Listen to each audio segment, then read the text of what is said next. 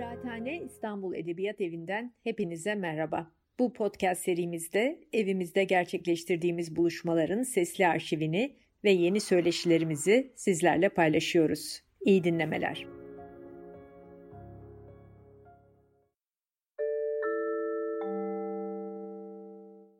Evet, Kıraathane'nin e, Aşkın Sularında Latife Tekin etkinliğe hoş geldiniz. Bugün Latife Tekin'in yeni çıkan romanı e, Zamansız hakkında Ezgi Hamza Çebi ile birlikte söyleşeceğiz.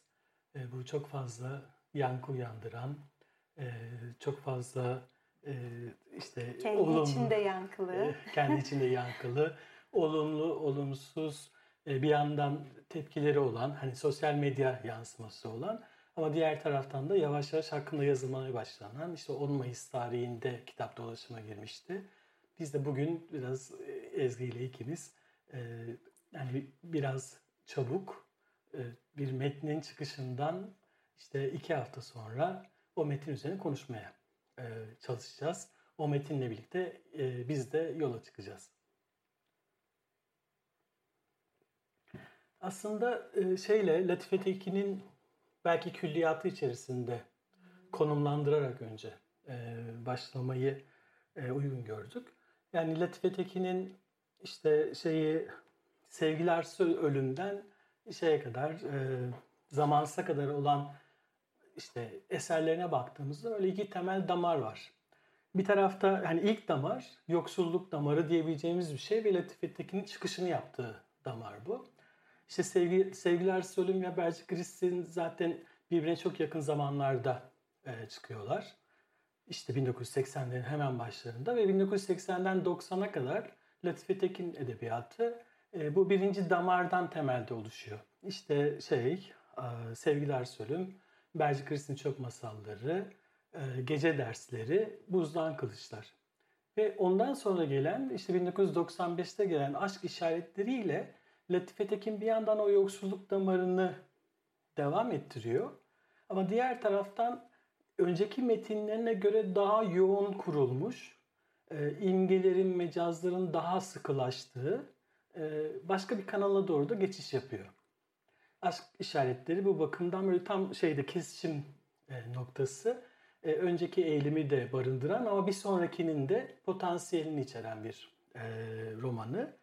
Ondan sonra Ormanda Ölüm Yokmuş, e, Muinar, Unutma Bahçesi gibi metinlerle e, aslında işte doğa insan ilişkisi, insan olmanın anlamı, yani o şehir yoksulluğunun dışında belki dünyada olmanın zenginliği ve yoksulluğu, yani şeyin o yoksulluğun daha ekonomik kavrayışının ötesinde e, varoluşsal yoksulluk. E, yalnızca bir şehirde Gecekondu mahallesinde olmanın ötesinde dünyada olmak, doğada olmak, bu evrende olmak ne demektir? Ve özellikle de işte bu evrende, dünyada, doğada kadın olmak nasıl bir deneyimdir? Bu tür metinlere doğru da bir açılış görüyoruz. Belki bir tür ekofeminist diyebileceğimiz bir pozisyona doğru e, ilerliyor. E, aynı zamanda da aslında ormanda ölüm yokmuş başta olmak üzere böyle bir aşk deneyimi üzerine de e, şeyle kadın, erkek ya da herhangi bir çiftin yan yanalığı ne anlam ifade eder? Bunlara dair sorular da artmaya başlıyor Latife Tekin edebiyatında. İşte e, ama burada güzel bir melezlenmeyi e, manvesiti ve sürüklenmede görmüştük. E, artık yani başka bir kanala daha gidiyor Latife Tekin. Bu iki romanıyla bir işte ikiz romanda aynı anda yan yana çıkardı bu romanlarla. E, bu romanlarda yine sınıf meselesi devreye giriyordu. Ama bu sefer yani kapitalizmin yeni koşullarında ee, yani işte Belci Kristin'in yoksullarından başka bir ortamda hani günümüz yoksulluğu, işçi deneyimi nasıl bir şey ona doğru yöneldiği bir eğilimi görmüştük. Şimdi bu iki netin sürüklenme ve manvesiti yan yana çıktıktan sonra hani nereye gideceğimizi, Latife Tekin Edebiyatı'nın e, bizi nereye götüreceğini merakla beklerken zamansız e, çıktı işte bu ay. Ve zamansızla birlikte biraz daha o şeyin ikinci damarın ormanda özellikle bana göre ormanda ölüm yokmuş daha akraba E, ama Unutma Bahçesi ve şeyle e, Muinar'la da diyalog kurulabilecek e, bir e, alanın açılışını e, gördük zamansızda. Ve bu hani şeyin içerisinden Latife Tekin edebiyatının bir tür dalgalanması gibi. Hani o iki eğilimin e, alternatif olarak birbirini dönüştürerek e, işte bir o bir bu şeklinde ama her defasında yeni bir form alarak ilerlediğinin bir örneği olarak ben önce zamansızı e, değerlendirdim. E, öyle konumlandım. Sonuçta zamansızda olan şey e, yani bir yandan işte bir e, beyaz elbiseli kadınla bir adamın e, arabayla yoldan çıkışı ve o yoldan çıkmanın içerisinde bir dönüşümler, başkalaşımlar alemine girişi var. O alemle bağlantılı ama tamamen o aleme indirgenemeyecek e, bir şeyle de gelincikle yılan balığı arasındaki ilişkiyi okuyoruz. E, biraz Mahmes'te gördüğümüz gibi işte başka metinler, e, cep telefonu mesajları, denemeler, notlar, mektuplar, tüm bunların da bir araya geldiği heterojen bir metinde karşımızda. Yani Latife Tekin bize e, iki insan arasındaki aşk ilişkisinden işte türler arasındaki aşk ve arzu ilişkilerine ama aynı zamanda da yine dünyada var olmanın, böyle bir dünyada var olmanın mahiyetine, neliğine dair de bir yola doğru çıkarmış oluyor. Ve sonsuz böyle dönüşümler, başkalaşımlar, oluşlar içerisinde Latife Tekin e, edebiyatı zamansızı konumlandırıyor. Şimdi bugün konuştukça yani böyle çok hızlıca söylediğim e, bu şeyi inceltmeye çalışacağız. Aslında e, biraz daha e, böyle edebiyat eleştirisinin sorumluluğunu alarak hani yargıyı işte dayatmadan öncelikle metinde ne olduğunu anlamaya çalışarak metinle birlikte yola çıkmaya çalışacağız. Bu bakımdan Ezgi sen şeyde Gaflet adlı kitapta Metis yayınlarından çıkan Sema Kaygısız ve e, Deniz Gündoğan İbrişim'in derlediği e, kitapta e, aslında Latife Tekin'in Muinleri hakkında yazmıştın. Hı hı. E, mesela Muinar'la birlikte düşünerek başlayalım istersen. Hı hı. E, mesela Muinar'a göre nasıl bir yerde konumlanıyor zamansız? Ee, teşekkür ederim. Ee, bu benim için de gerçekten çok kısa sürede e, böyle iki kere üste okuduğum e, bol katmanlı ve her bir yeriyle farklı bir şekilde ilişkilendiğimi gördüm. Yani o ilişkilenme de bitmiş değil. Hani şu an konuşma sırasında devam ediyor. Muhtemelen sonrasında da hani acaba şöyle mi gibi sorularla devam edecek bir süreç.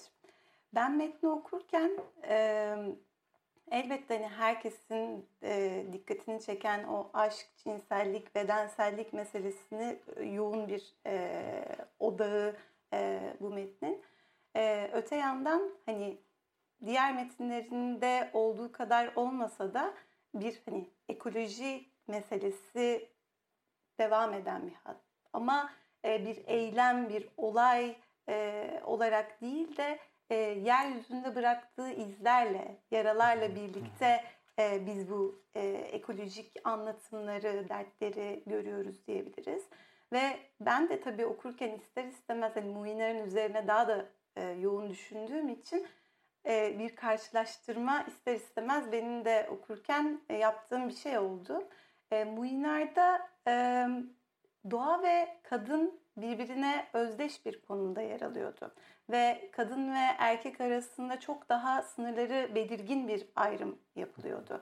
Ee, mesela işte alet kullanımı e, erkeği kadından ayıran bir özellik olarak karşımıza çıkıyordu ve o demirle dünyanın derini, derisini yırtan, delen bir konumdaydı erkek ama işte öte yandan kadın e, toprağı incitmekten korkan tohumları böyle parmak uçlarıyla e, eken bir konumdaydı.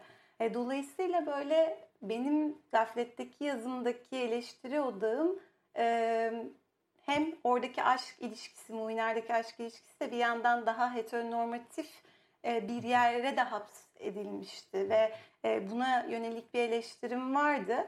E, ya da ne bileyim orada mesela dünya meselesiyle dertlenmeyip aşk yüzünden acı çeken kadınlar Muiner'in içinde uyanmayı reddettiği türden kadınlardı. Şimdi buraya geldiğimizde e, direksiyon başka bir tarafa kırılmış gibi görünüyor. Yani dünya meselesiyle dertlenmekle acaba e, aşk nasıl aynı anda e, bir arada olabilir ve bir yandan aşk artık sahiplenilen e, ve aşkın farklı veceleri tabii yani her türden Haliyle. aşk e, sahiplenilen bir e, konumda olduğunu söyleyebiliriz. Ve dolayısıyla bu metinde elbette şu var.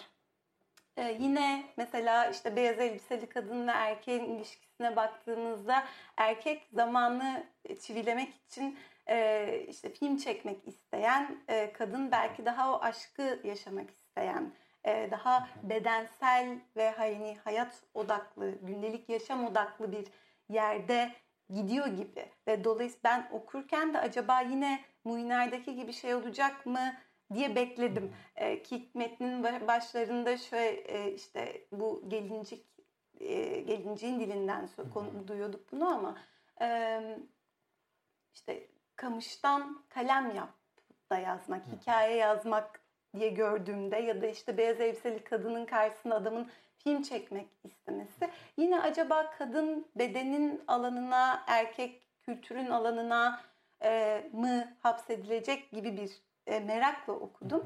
Ama sonra metnin sonlarına doğru yine gelinciğin dilinden aynı kamıştan bir sepet e, örüldüğünü de duyduk biz.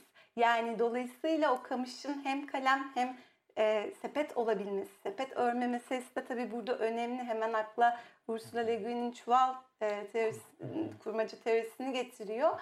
E, yani o ilk e, kültürel aracın e, bir işte delici bir alet değil de bir toplama muhafaza etme e, aracı olması meselesi ve burada hani evet hikaye yazmak anlatmak bu metinde çok öne çıkan e, bir e, tema ve e, tam da aslında arzuyu da üreten çok önemli bir e, noktada.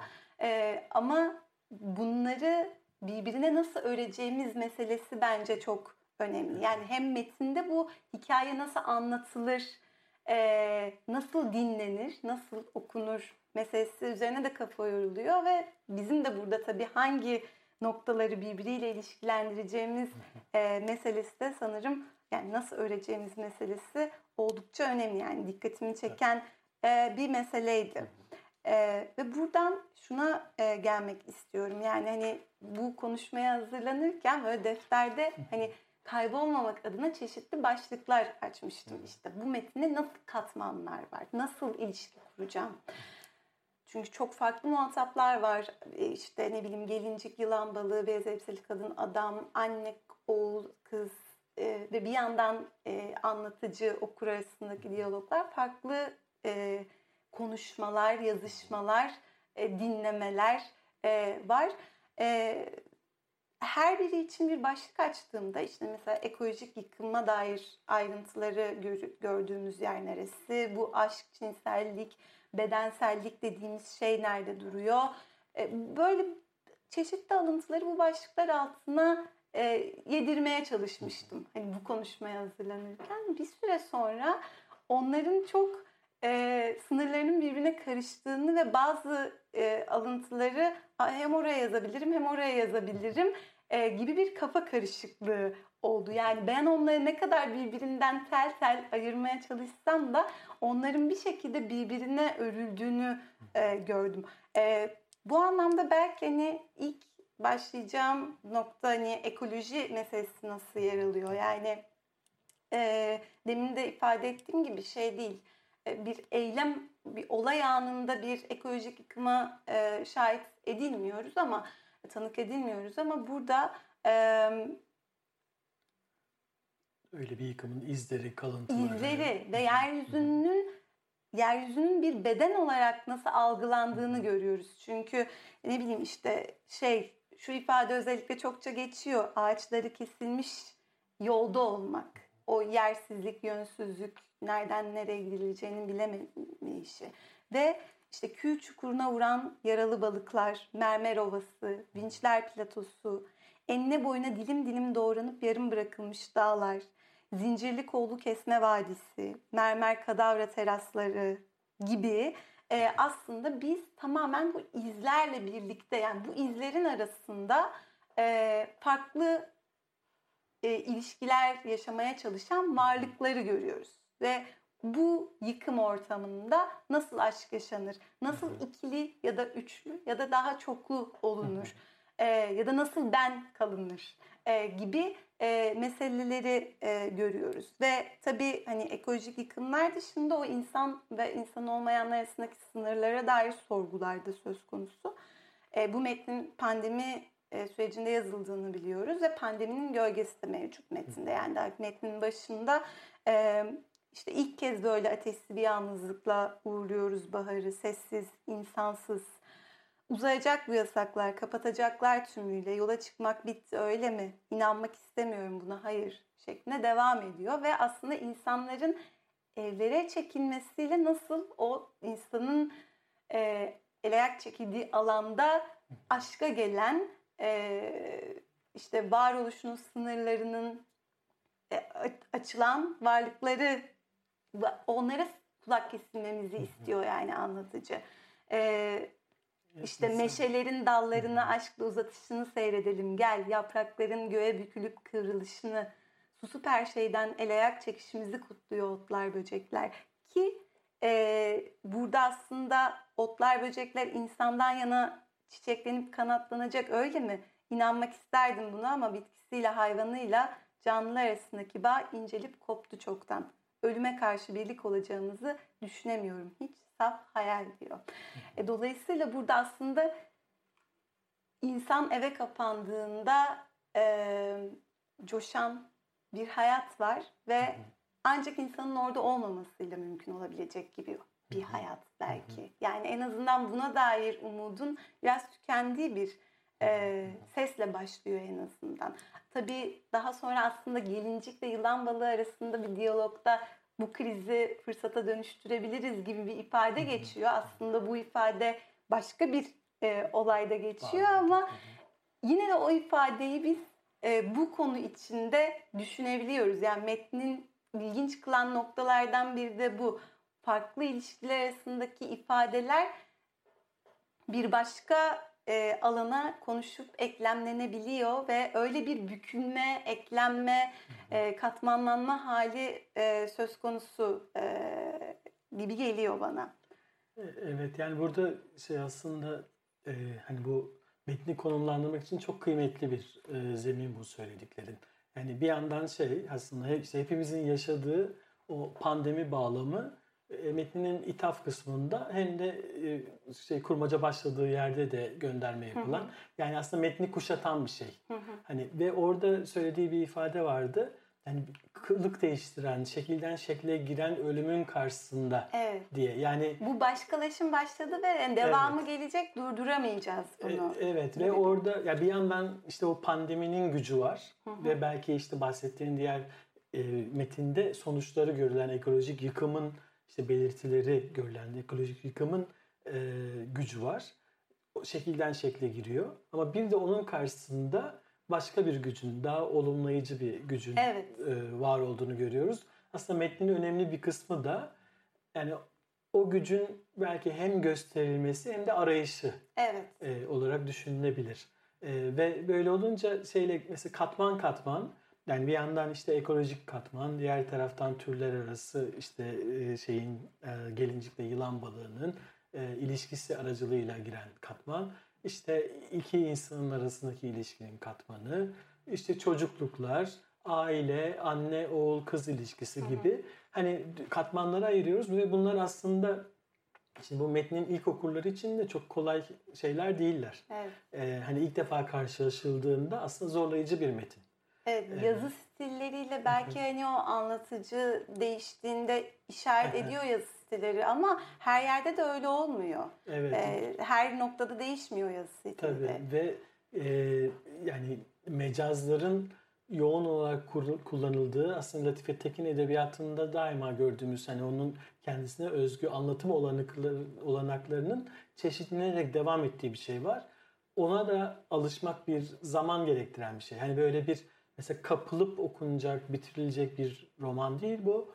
aslında belli bir yavaşlığı, durup düşünmeyi, ilişki kurmayı, metinle evet. yakınlık kurmak için başka yollar aramayı da e, önemseyen, bunu evet. buna çağıran bir yanı da var. Belki birazdan bunu daha da ayrıntılı düzlemleri konuşacağız. Evet, bilinemez bir yakınlık için dil kurmak diyor Latife evet, Tekin. Belki bizim de okurlar Hı-hı. olarak yapmamız gereken, üzerine düşünürken, e, konuşurken başka bir dil kurarak e, yaklaşmak metne. Evet ve şeyle onu yani o işte Latife Tekin edebiyatının bilinebilir alanlarına hemen sığdırmaya çalışmadan yani o bildiklerimiz zaten bizde var. Hı hı. Onlar cepteler ama bir de daha bilinmeyen başka bir şey var. Onun da kendini açma hı hı. E, ya bir çağrı. Ama genel olarak da metinde sıkça, sıkça geçen şeylerden birisi bu. Bilinemezlik. O bilinemeye, bilinemeye kendini açma. Bir tür deneyim fikri e, insanın bir e, sürece, oluşa kendisini açması fikri e, metinde sıkça geçiyor. Bu nokta ile ilgili e, şu bence kıymetli.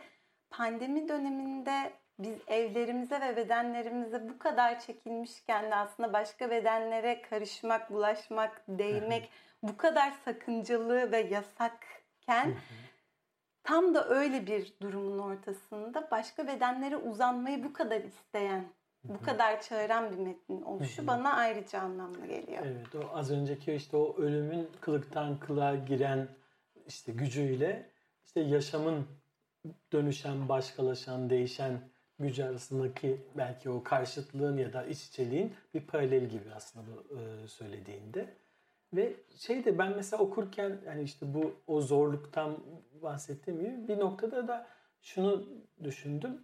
Yani acaba işte iki insan arasındaki ilişkinin bir tür alegorisi olarak mı doğadaki ilişkiler, Hı. yılan balığı ile gelinciğin ilişkisi kullanılıyor diye bir hani o gözle de e, bakmaya çalıştım. Yani çünkü edebiyatta aslında hayvanların temsili bakımından bu hakim modlardan birisi. Hı hı. Hani orada özel olarak o türü hatta o tekil hayvanı değil de e, aslında insana dair bir şeyi kullanmak için o hayvanı hı hı. ya da o türü e, vesile kılma sıklıkla başvurulan bir şey. Hani burada da ona gidiyor mu? Çünkü şeyi de e, işte o sonuçta metinde bir arabanın yoldan çıkması söz evet. konusu. O yoldan çıkmanın içerisinden girilen bir başkalaşımlar Doğru. alemi var. E, yani işte şeyle yılan balığıyla gelincik aslında e, işte beyaz şapkalı, beyaz, şey, beyaz elbiseli kadınla e, adamın ki sonrasında adamın e, Benini diye anıldığını evet. da görüyoruz. Benini de o yörede aslında e, kullanılan yılan balığı için kullanılan bir ifadeymiş. Hani böyle e, iki düzlemi yani bizim şu ana kadar konuştuğumuz farklı katmanları birbirine bağlayıp o insani katmanı merkeze mi koyuyor sorusunu sormak anlamlı. Ama buna e, hani benim cevabım hayır. Aslında işte o katmanlar birbirlerinin yani bir yandan katlar var ama o katlar hiçbir zaman sabit değiller sürekli birbiri üstüne kıvrılıyorlar, katlanıyorlar. Hani katman olarak kalmıyorlar, birbirine katlanarak birbirine temas halindeler.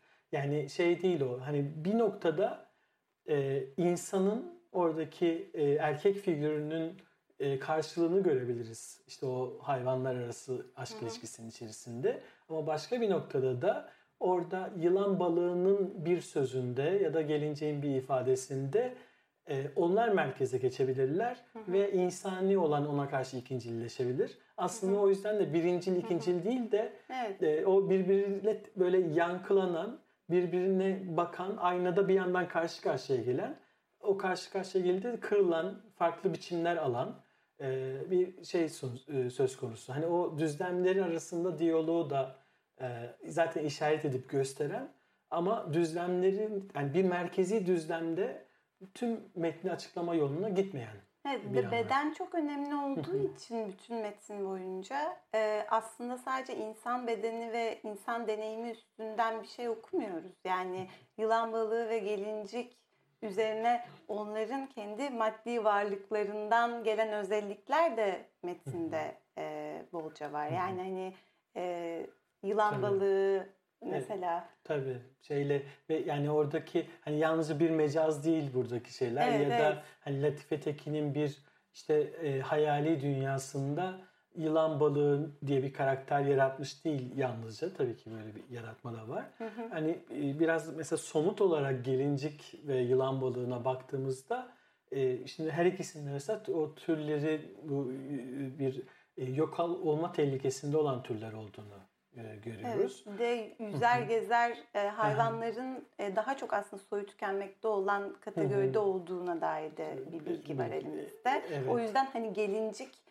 boşuna seçilmemiş E, e, evet. gibi. Ve işte o mesela Japon mitolojisinde gelinciğin başkalaşımla şekilden şekile girmekle yan yana getirildiğine dair e, birkaç metin okudum. Hani bunları e, hani Latife Tekin somut olarak o bilgiyle kur- kurmamış olabilir ama konuşuyor e, o bu Evet, bilgiyle. dünyalar birbiriyle temas Evet. ediyor. Ve zaten metinde Japonya ile ilgili ya Hı da hı. Japonlarla ilgili de bir e, katman vardı. Hı hı. Asıl burada yılan balığının Evet. hikayesi e, ilginç. E, işte şeyin e, burada Patrick Svensson'un Yılan Balığının Yolu adlı e, bir kitabı var.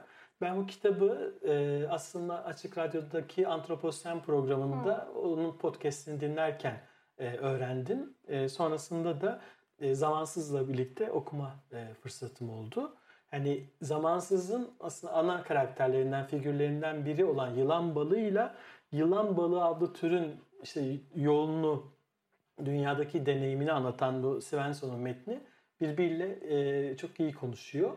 İşte yılan balıkları işte Meksika yakınlarındaki e, Sargossa körfezinde e, dünyaya geliyorlarmış. E, ve onu hani vatanı diyebileceğimiz bir yer varsa e, orasıymış ve burası da ilginç bir yer. Aslında okyanusun böyle iki okyanusun kesişiminde tüm oradaki akıntıların sonucunda kendisine özgü bir akıntı oluşturan dolayısıyla deniz olmasının nedeni karayla bağlantısı değil okyanus arasında ama kendisine özgü bir varlığı olması nedeniyle bir iç deniz olarak bilinen bir yer. Ve dünyadaki tüm yılan balıkları buradan dünyaya yayılıyorlar. Özellikle de e, işte şeyden Atlas Okyanusu'nu geçip Akdeniz'den Avrupa'ya özellikle de Türkiye'ye geliyorlar ve işte şeyde bildiğimiz Gümüşlük'te yaşadığını bildiğimiz Latife Tekin'in e, o yine yakınlarındaki Bafa Gölü'nün yılan balıklarının e, uğrak yerlerinden bir tanesiymiş. Ve yılan balıkları işte o e, Meksika'dan e, işte Akdeniz'e, Bafa Gölü'ne kadar tüm o serüvenleri boyunca onlar da sürekli değişim halindelermiş. Yani çeşit çeşit yılan balıkları var ve o yolculuğun içerisinde yani yılan balığı türü kendi alt türlerine bürünerek ilerliyor. Her Hı hı. defasında başka bir yani Hı hı. işte diyelim Akdeniz'e girdiğinde başka bir form alıyor. Hı hı. Ege'de başka bir form alıyor. Göle vardığında başka bir form alıyor. Bu bakımdan hani e, türün kendisinin hani böyle bir türün seçilmiş olması da e, anlamlı. Hani bir o mecazilik düzlemini aşan Hı hı. e, işte türlerin dünyadaki somut tarihsel maddi varlığıyla ilişki kurmamızı sağlayacak bir şey var. Hani metin, metin hakkında yazılan yorumlarda çokça imge sözcüğüne başvuruluyor. Tabii ki Latife Tekin imge üretiyor ama bu imge aslında maddi imgeler bunlar. Evet. Hani hem temelli dünyadaki deneyimimizle ilişkili Evet. e, anlamında hem de o somutluk kurma e, Hem de anlamında. bir yandan da yazmak denilen şey düşünsel alana, zihinsel alana e, terk edilen bir şey de değil. Oldukça e, bedensel e, bütün metin boyunca. Yani o yazmanın e, nasıl bedende işte göğüste defterin çırpınması, e, hareketlere neden olması. Yani buna özel özel bir dikkat olduğu için e, evet imgeler yerine ben de daha bedensel duyumsamalar, duygulanımlar üzerinden konuşmayı tercih ederim e, sanırım. Demin şey dediniz ya e, insanlar ve insan olmayanlar arasında hani öyle bir paralellik ya da onun bir metaforu gibi mi kullanılıyor kısmından. Bir yandan da insanlar arasındaki ilişkilere hani aşk ilişkilerine baktığımızda belki daha cinsiyetlendirilmiş e, ilişkileri insan tarafında görüyoruz gibi. Daha hani hatta anne oğul kız arasındaki ilişkilerden başlayan o cinsel farkın, cinsiyetlendirilmiş olmanın e, ilişkilerde nasıl bir e, önemi olduğuna dair vurguyu insan ilişkilerinde daha çok görüyoruz. Ama mesela yılan balığı ve gelincik arasındaki ilişkide hani erillik, dişillik bu varlıklara e, atfedildi mi? Be- benim dikkatimi çeken böyle bir atıf olmadığı açıkçası. Evet. Ee, yılan balıklarının hani bir elektrikli yılan balığı bu metinde e, bahsedilen. E, bir yandan bu elektriği hem e, kendini savunmak hem avlanmak ama bir yandan da e, bir işte partnerle yakınlaşmak için de e, kullanıyor. E, e, hani bu hayvanlardaki cinsiyet meselesi ya da işte e, türler arası o cinsel ilişkiler ya da cinsel ilişki belki hani bunu bir e, arzu dolaşımı ya o bedenlerin birbirine ne yaptığı, ne kadar nasıl yakınlaşıp uzaklaştığı bunun e, hayvanlar arasında nasıl olduğu meselesi e, biraz insanlarınkinden farklı bir şekilde e, anlatılıyor gibi geliyor ve hayvanlarda daha çoklu, e, daha heterojen bir e, ilişki varmış gibi de anlatılıyor. Evet o bakımdan yani o insani alanın sunumundaki hani sınırlar ve ihlaller üzerine kurulu bir temel yapı var. Ama diğer tarafta insan olmayan varlıkların alanında e, dediğin gibi e, şeyle cinsiyetlendirilmesi çok kolay olmayan zaten hani öyle bir çabaya da gerek olmayan o oluşların, akışların, arzu dinamiklerinin daha hakim olduğu bir şey var. Bu yine az önce konuştuğumuz o maddi temelle de bağlantılı. 20. yüzyıla kadar yılan balıklarının cinsiyeti de temel bir muammaymış.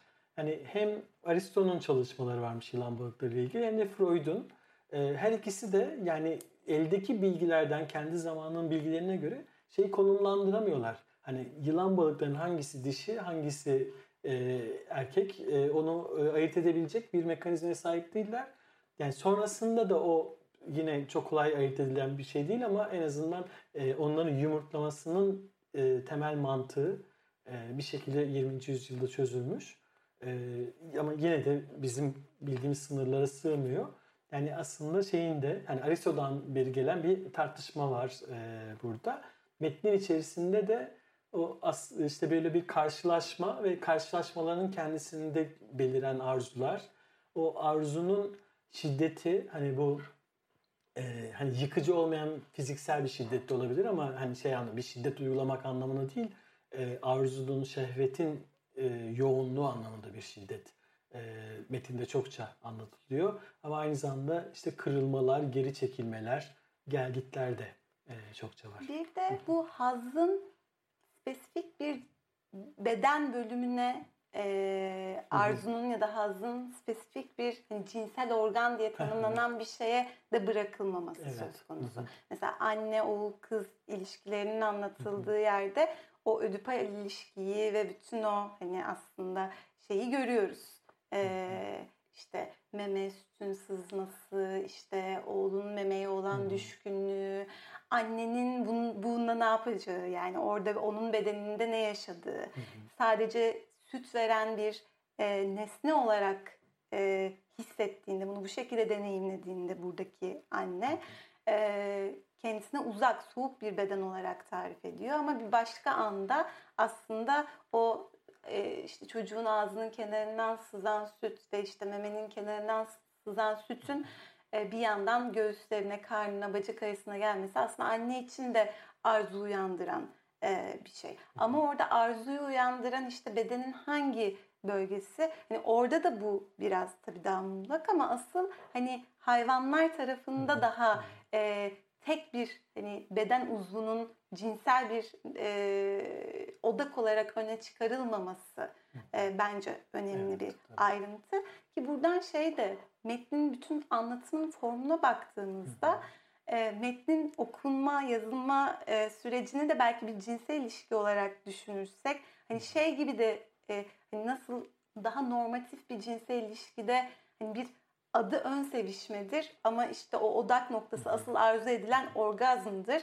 Ama bu metinde ki burada orada bir hiyerarşi vardır yani. O çünkü ön hani yardımcı olan ve e, hani asıl, asıl olmayan e, bir sevişme olarak tarif edilir bu metnin anlatımında formunda da tek bir odak noktası, bir yükselme, hani öyle bir sevim, odak çözülme, öyle bir şey yaşamamamız da hani metnin kendi anlatılışının cinselliği hakkında da bir şey söylüyor gibi geliyor bana.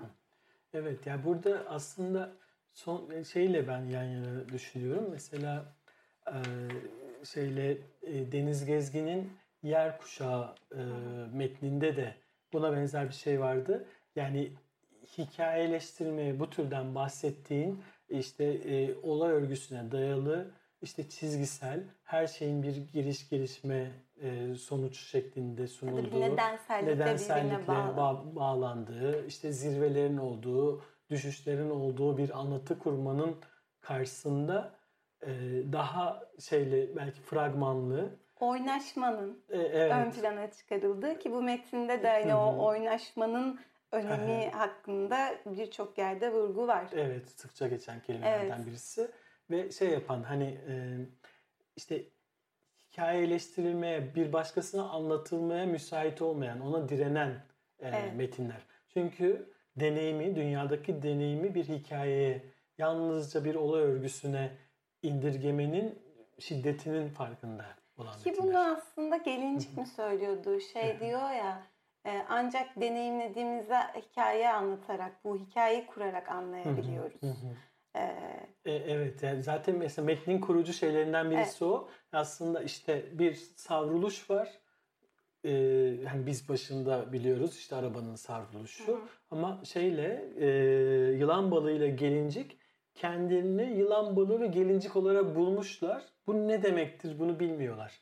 Ve gelincik sana diyor yılan balığına e, bunun hikayesini yazacağız. Böylece kendimizi anlayacağız. Başımıza geleni, dönüştüğümüz şeyi, neden dönüştüğümüzü hikaye yoluyla anlayabileceğiz diyor. Aslında bir yandan mesela sıkça duyduğumuz hikayenin kurtarıcılığı, hikayeleşmenin sağaltıcılığı temasına bir atıf var gibi.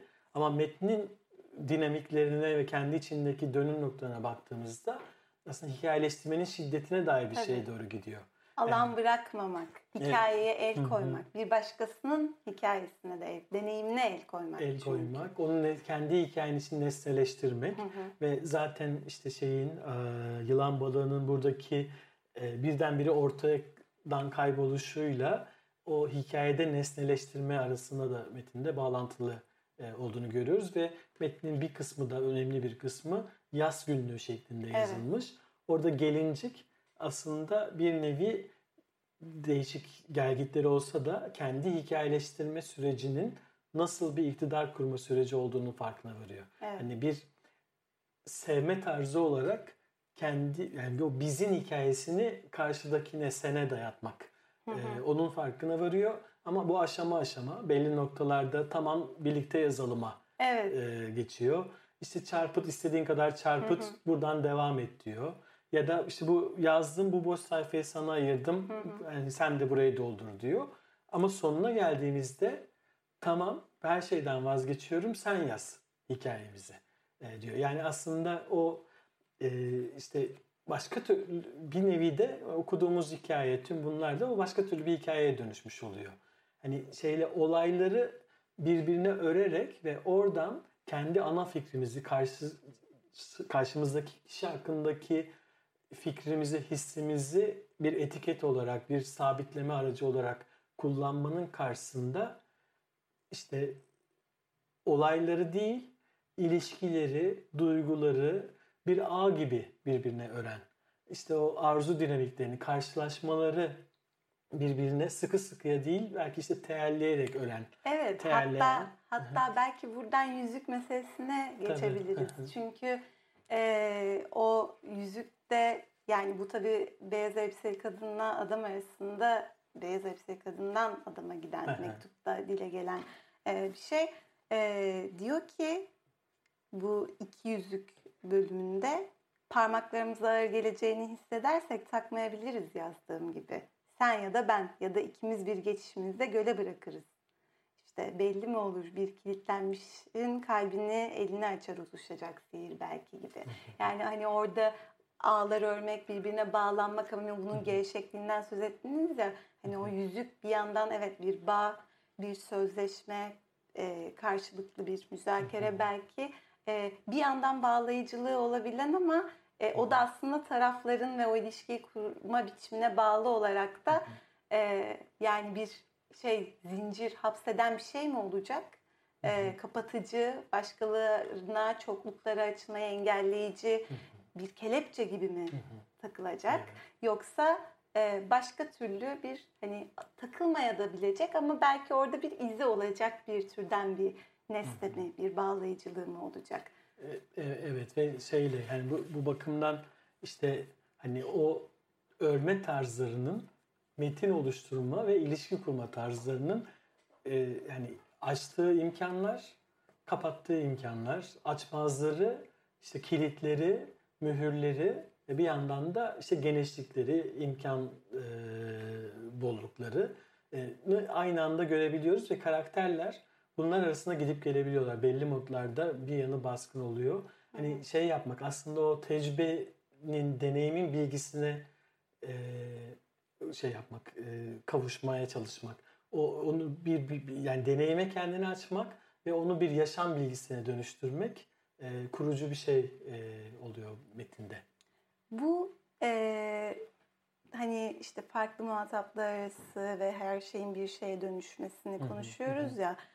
E, ben açıkçası metinde diğer hani varlıklar arasındaki ilişkilerden çok benim e, anlatıcıyla benim kendi okurluk deneyimim arasındaki o bağa dair de bir sürü şey düşünmeme vesile oldu metin. Ee, evet işte hani genel olarak gelincik ve yılan balığı arasındaki o e, işte dişleme, birbirinin bedenini acıtma e, şeylerini okuduk ama ben metnin başından beri sanki bana okur olarak seslenen bir anlatıcı sesi e, var gibi de hissederek okudum. Yani demin de bahsettiğim gibi okuma deneyimi de bir tür cinsel bir ilişki. Yani bir iliş, bir tür ilişki yani bu bir e, aşk ilişkisi, aşk nefret ilişkisi olabilir. E, bu metinde de e, bu okurla diyaloğu çokça düşündüm. Yani işte ne bileyim e, an, diyor ki 16. sayfada ee, bana verilmiş az bu. Zevkle çırpınabiliriz ikimiz. Gel yaklaş. Suyu birlikte buruşturup kırıştırmak hepsi. Şimdi bir yandan hani o gölün kırışması, yazmanın, hikaye anlatmanın bir kırışıklığa neden olması meselesi var. Burada aslında evet anlatıcının tekelinde olabilecek bir hayal dünyası, bir hikaye bu. Ama ben varım orada ve bana seslenildiğini hissettiğim ve bir yandan da okurken sürekli üzerine notlar aldığım, yazıp çizdiğim, sorular sorduğum da bir deneyim. Yani metinle maddi varlığı üstünden de ilişkiye girdiğim e, bir süreçti. Ve e, dolayısıyla burada ne bileyim aç beni çiz sevgilim dediğinde anlatıcının bir yandan bana da sesleniyor olabileceğini düşündüm. Ya da hani yine o iki yüzlük bölümünde e, adamın çekmek istediği filmin adının zamansız oluşu. Yani yüzükte zamansız yazıyor oluşu. Ve bu okuduğumuz metnin adının zamansız oluşu ve dolayısıyla bu metnin ve bu, bu ilişkiye evet demenin, bu okurluğa başlamanın, bu yolculuğa çıkmanın da bir tür yazarla okur arasındaki sözleşme ve bir tür müzakere olabileceği e, fikrini düşündüm. E, ve yani anlatıcının şundan korktuğunu hissettim. Beni hemen sessizliğe kapatacaksın biliyorum. Yani hani işte etiketleyeceksin, anlamı şu diyeceksin ya da tek bir anlama indirgeyeceksin. Tek bir sese indirgeyeceksin belki. Biraz buna direnen taraflarını bu tür şeylerle e, gösteriyor gibi ki o boş sayfaya yazarsan devam ederiz sevgilim dediğinde evet yani kitapta o boş sayfanın varlığı var ve ben oraya ben de bir okur olarak e, yazıp devam edebilirim bir yandan. Bu sadece beyaz elbiseli kadın ve adam arasındaki bir yazışma olmaktan çıkıyor e, e, demek istediğim. E, Burada yani şeyle aslında yani metin boyunca birçok muhatap hani söyle sözü söyleyen ve o sözün muhatapları var. Ee, işte hani parçalı heterojen bir metin zaten. İşte e, cep telefonu mesajlarının çıktılarını da okuyoruz. Onlar bir şekilde çıktılar alınmış. İşte okuyanlar daha iyi anlayacaklar nasıl alındığını. İşte e, denemelerin, e, konuşmaların, diyalogların birçok metin okuyoruz. Bunların her biri metnin içinde de yani metin dünyasında da birisine yazılıyor. Ama eş zamanlı olarak da e, işte senin de vurguladığın o yazar ve okur arasındaki ilişki üzerine düşünmek gibi. Hani bu ikili ilişkiler üzerine metin düşünürken e, bize de hani okur olarak oraya dahil edip o yazar ve okurun arasındaki ilişkinin dinamiğine dair de paralel bir şey e, sunmuş oluyor.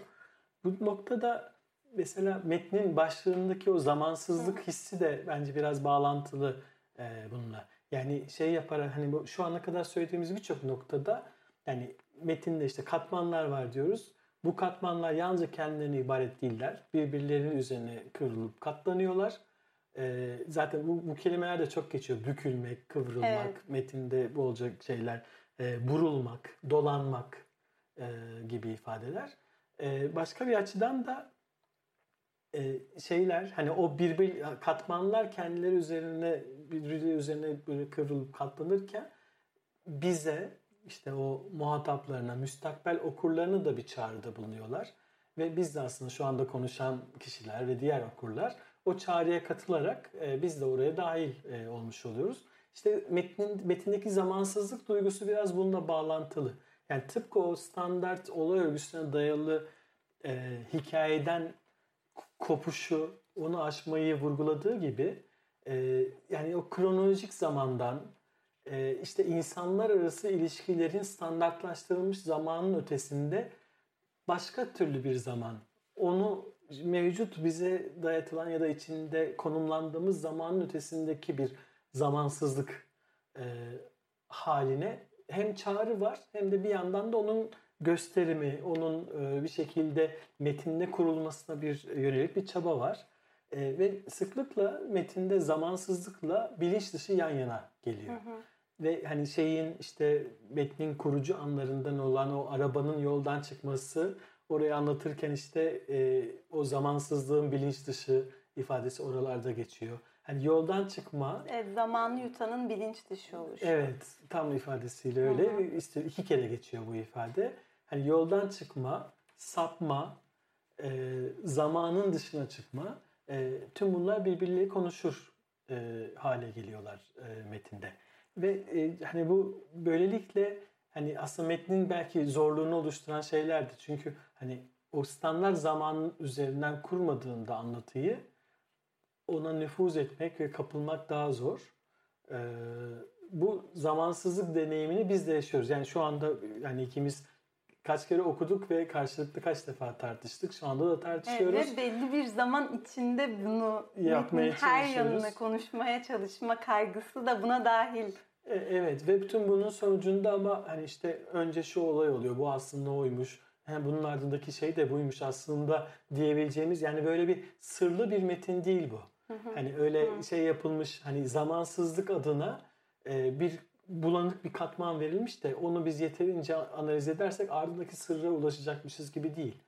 Bizzat o zamansallığın yani bu tür bir zamansızlığın e, cisimleşmesi gibi e, kurmaya çalışmış. Yani bu böyle bir metin nasıl kurulabilirse e, onun bir muadilini, onun bir karşılığını yapmaya çalışmış. Yani acaba şöyle diyebilir miyiz eğer bir benzetme yapacak olursak? Yani metnin eğer hani örgü metaforundan gidersek birbirine örülme, ağların, ipliklerin birbirine örmesi. Bizim burada yapmaya çalıştığımız şey o iplikleri çözmek ve bir çıplaklık değil aksine belki oraya bir boğum daha atmak, evet. bir iplik daha eklemek ve onu belki genişletmek yani metnin evet. e, e, metnin dokunma alanlarını belki yeni uzuvlar ekleyerek yapıyoruz evet. bunu. Bu bazen e, yazarlar için bizim yaptığımızda şiddet içeren bir şey e, olarak deneyimleniyor olabilir. Çünkü oradaki kendi biricik deneyimine biz de bir müdahalede bulunuyoruz. E, buradaki ses bizi o yolculuğa birlikte çıkmaya davet ediyor ama hani tamamen kucak açıcı ve sarmalayıcı da değil. Yani şeyin farkında biz bu yolda kaybolabiliriz. Metnin zor olduğunun bilincinde bir anlatıcı yazar var burada. Yani bizi kaybedebileceğinin, her an kaybedebileceğinin farkında. Bir arada sanki bir kontrol etme ve iyi miyiz deme ihtiyacı. Hani birlikte miyiz, birlikte tınlıyor muyuz birlikte titreşiyor muyuz evet. e, deme ihtiyacı duyuyormuş gibi evet, geliyor. İngilizceden çeviri aynı sayfada mıyız şey var ya. evet, evet. evet. Burada şeyle belki hani bunun e, akraba başka bir nokta müzik meselesi. Evet. E, metinde işte ritim, ahenk, bu tür ifadeler, yankı çokça geçiyor. E, ve e, şeyle aslında işte başka türlü yani bir anlatı, başka türlü bir zaman gibi e, başka türlü bir müzik fikri de metne giriyor. O orada e, işte koto adlı geleneksel Japon çalgısı e, işte şeyin beyaz elbiseli kadının sevdiği adam olan Benin'in çaldığı işte ustası olduğu bir şey aslında. Mesela onun üzerinden bize yani o yankısı olmayan e, işte bu batılı müzik aletlerinin temel mantığının dışında e, bir müzik aleti e, koto e, ve şeyde e, gelincik de işte bu müziğe şahit ol önce rüyasında sonra gerçek e, beyaz elbiseli kadının yanındayken de e, şahit oluyor ve onun içerisinden e, garip bir deneyim oluyor onun için o. Hani aslında bir tür bilgeliğin e, işte şeyin mutlak bir kesinliğin deneyimini o müzik aracılığıyla yaşıyormuş gibi hissediyor. Zaten öyle bir konuşma da gerçekleşiyor. Bu sanki mesela hani bilgece bir konum gibi düşünülebilir. Hani onun övgüsü, hani metin tüm bu dolanıklığının, dolaşıklığın içerisinden e, Koto üzerinden de böyle bir bilgelik çağrısında bulunuyor gibi. Ama öyle yapmıyor aslında. Yani bu müphemliğin, bu aslında işte sınırlandırılamazlığın, e, böyle istikrara kavuşturulamazlığın içerisinde öyle bir bilgelik durumunun da açmazlarına e, evet, dair yani göndermeler Gelincik aslında Hı-hı. tek sesli müzikten hoşlanmadığını e, ifade ediyor. Evet. Yani o yankıya ve çokluğa ihtiyacı olduğunu söylüyor. Evet. E, beyaz elbise kadın da adama e, diyor ki e, bu işte sevgiliyi öğrenmek çocukça bir çaba e, başlıklı kısmında ee, yakınlığımız yollarda göl kıyısında çocukluk hikayeleriyle kurulup gelişti. Ben senin ne kotoya bağlı hayatının güçlüklerini ne vaktinin çoğunu işine ayırmak zorunda olduğunu biliyordum o vakit diyor. Dolayısıyla belki burada hani tek sesli bir anlatım acaba hani eril bir alan olarak mı kodlanıyor? Ki biz burada sonuçta metinde beyaz elbiseli kadının deneyimleri üzerinden o ilişkiye dair fikir edinebiliyoruz. Ama bir yandan bu demin okuduğum alıntıda beyaz elbiseli kadın tarafından da hani bunun da zorluğu. Yani bu çokluk içinde, bu yankılar içinde tek sesli bir şey söyleyebilme ya da buna dair bir varlık edinmeye çalışmanın ne kadar yorucu, zorlayıcı eğer bu eril alanına da e, bırakılıyorsa erkek için de ne kadar zorlayıcı bir deneyim olduğuna dair de sanki bir farkındalık e, itirafı gibi orada. Evet ve böyle varoluş işte modları, tarzlarından birisi olarak o bilgelik arayışını kıymetli bulan, onun çetin, zor bir şey olduğunu bilen e, ama met, metnin tamamı bakımından da nihai çözümü orada aramayan bir pozisyon oluyor. Yani işte şeyler hani işte böyle bir yol var ama asıl işte gelinciğin söylediği, sonrasında beyaz elbiseli kadının da o diyalog içerisinde farklı şekilde söylediği yankılanarak ilerleyen müzik. Aslında bu metnin de kendi e, metnin tamamını da kuşatan bir şey. Yani metin e, işte başından beri söylediğimiz o katmanlar halinde oluşurken her bir katmandaki unsurlar diğerinde yankılanıyor. Yankılandıkça yeni formlar alıyor. Hani bir yandan bir süreklilik var. Bu olay örgüsündeki gibi bir süreklilik değil. Yani sıkı sıkıya örülmüş e, böyle hareket alanı yalnızca o iskeletin içerisinde kalmış bir şey değil. Yankılarla hem devam eden sürekliliği olan hem de her bir yankıda yeni bir varyasyon, yeni bir çeşitlemeye kavuşan bir şey. Ee, hani o yüzden oradaki müzikle ilgili bu tartışma metnin tamamıyla ilgili de e, anlamlı geliyor bana. Belki bu noktada e, bu işte birbirine bağlama, e, işte müzik, ritim tüm bunlarla birlikte e, aslında şamanik deneyim Hı-hı. metinde göndermesi de olan e, ifade hani bir, bir yerde e, geçiyor Hı-hı. ama Latifet Tekin'in işte Muinar ve başka metinler bakımından da atfedilen e, yan yani yana getirilen koca karı olma ya da işte Evet. bir şaman olma. olma meselesi var. E, o onu bir konuşalım Hı diyorum. Ve, ve on- onunla birlikte aslında şey meselesi de e, mesela yani Latife Tekin külliyatını işte ben bu konuşmanın başında çok ana hatlarıyla konumlandırmaya çalıştım. Biliyoruz ki bu külliyatın en büyük sıfatlarından birisi büyülü gerçekçilik. Hı hı. Yani e, yani ortaya çıkışıyla birlikte Latife Tekin edebiyatını adlandırmak için devreye sokulan bir kavram bu. Hı hı. E, bu mesela bu metne dair yazılarda da birkaç kere kullanıldı. Yani aynen büyülü gerçekçilik değil ama gerçek ve büyünün bu sefer farklı bir ilişkisi Hı e, hı. gibi. E, sen nasıl konumlandırırsın? Hani hem buradaki şamanik olan acaba Hı hı. buraya nasıl yansıyor? Hem de e, yani Latife Tekin'in bu zamansız metnini kavramsallaştırmak, belli türlerle birlikte düşünmek için e, daha iyi kavramlarımız e, olabilir mi? Senin yaklaşımın nasıl? Evet, bu benim e, bir yandan doktora tezimde e, bir merak konum ve hani üzerine düşündüğüm bir alan. Büyülü gerçekçilik tabiri benim pek hoşuma gitmiyor. Çünkü bana hissettirdiği şey yine merkezde olan, asıl olan bir tür gerçeklik var. Yani orada da yine bir hiyerarşi var gibi hissediyorum. Bunun büyülü olanı. E, Biraz daha böyle hani onun dışarı, merkezin dışında kalan olarak tarif ediliyor. Ee, ben buna belki spekülatif kurmaca türü içinden e, bunu yani Latife Tekin metinlerini genel olarak belki bu türün içinde değerlendirebilmeyi önerebilirim.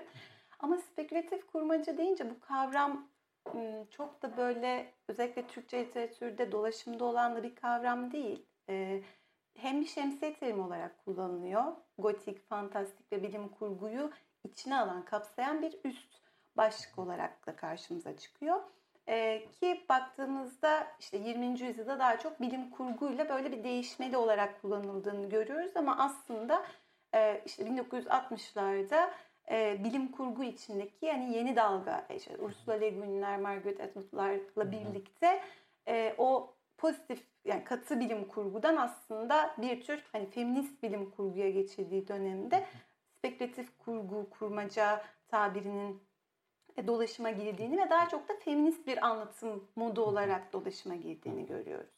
Yani benim doktora tezindeki odağım da yani fantastik, gotik, bilim kurgu bu türleri tanımlarken aralarında nasıl hiyerarşi kuruyoruz, gerçekliği nasıl tanımlıyoruz ve büyüyü, sihiri, başka türlü bir deneyimi nasıl adlandırıyoruz, ona nasıl yaklaşıyoruz, kendimizi nerede konumlandırıyoruz. Bunlarla çok ilişkili gibi geliyor.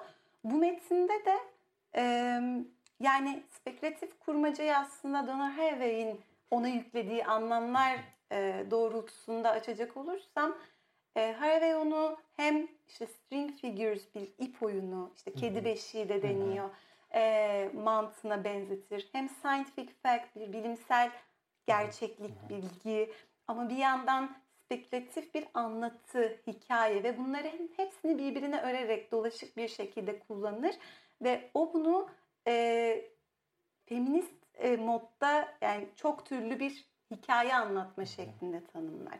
E, bir yandan da spekülasyon kavramı farklı alanlarda farklı e, şeylere işaret ediyor. Yani mesela finans alanında riski yönetmek gibi bir e, karşılığı var ya da o belirsizliklerin istenmediği bir ortam sonuçta. Ama buraya yani spekülatif kurmacaya özellikle de feminist modda bir çok türlü hikaye anlatıcılığı olarak düşündüğümüzde e, pozitif bilimlerin sınırlarını da sorgulamak ya da edebiyat ve pozitif bilimler neyi farklı şekillerde bilir e, ya da işte konumlu e, nesnellik ne demek? E, bedensel bir feminizmi inşa etmek ne demek? Bunun anlamı ne? Bilgi üretimi açısından. Ben hem bu metinde hem de Latife Tekin'in genel olarak metinlerinde e, varoluşa dair başka türlü hikayeler anlatma peşinde bir yazar sesi görüyorum. Bir arayış, e, tek bir yerde, tek bir konumu sahiplenmeyen, farklı ilişkilere kendini de açan, farklı seslere e, kendini açan e, bir e, yazar görüyorum. Burada da o yüzden hani elbette işte bu hayvanların birbiriyle olan ilişkisi, insan ve hayvanların birbirine dönüşümü vesaire